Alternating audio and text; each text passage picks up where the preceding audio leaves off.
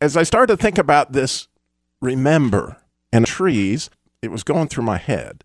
And all of a sudden, I remembered this study I once did on Deuteronomy 21 22, right? Which I have here on a paper plate. And you'll see why it's on a paper plate if you go to ChristianCarGuy.com, because I've, I started to think about this is where we get the idea of hanging someone on a tree is, is from Deuteronomy 21 22. And it says, if somebody does something worthy of death, you hang him on a tree.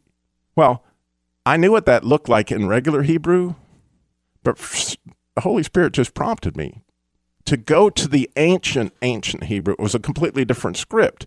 And, and the Jews teach that maybe that was the common way, but if you look at the most ancient Hebrew you can find, like stuff they found on vases in the King David's time, you're going to find it's a different script than the Hebrew that you will normally see today. Well, this becomes significant. You're smiling, but I am. But if you've seen my paper plate, so I had to. I couldn't find anywhere where somebody had Deuteronomy 21, 22 in that ancient script. So I took the time to write it out. I didn't write it out. I didn't go from left to right like you normally would do Hebrew. So I could see it as compared to English.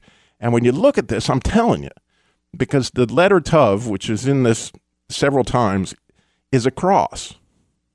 And so when it says you hang him on a tree and you put that in ancient Hebrew, and by the way, I got a picture of my drawing there at ChristianCarGuy.com, you're going to find there are three crosses, there are two nails, and three shepherd staffs because they use pictures, right, instead of letters. And these pictures are very significant. And at the end of the verse, when it says tree, guess what you got? It's it's a Zadok. It's that tree, right?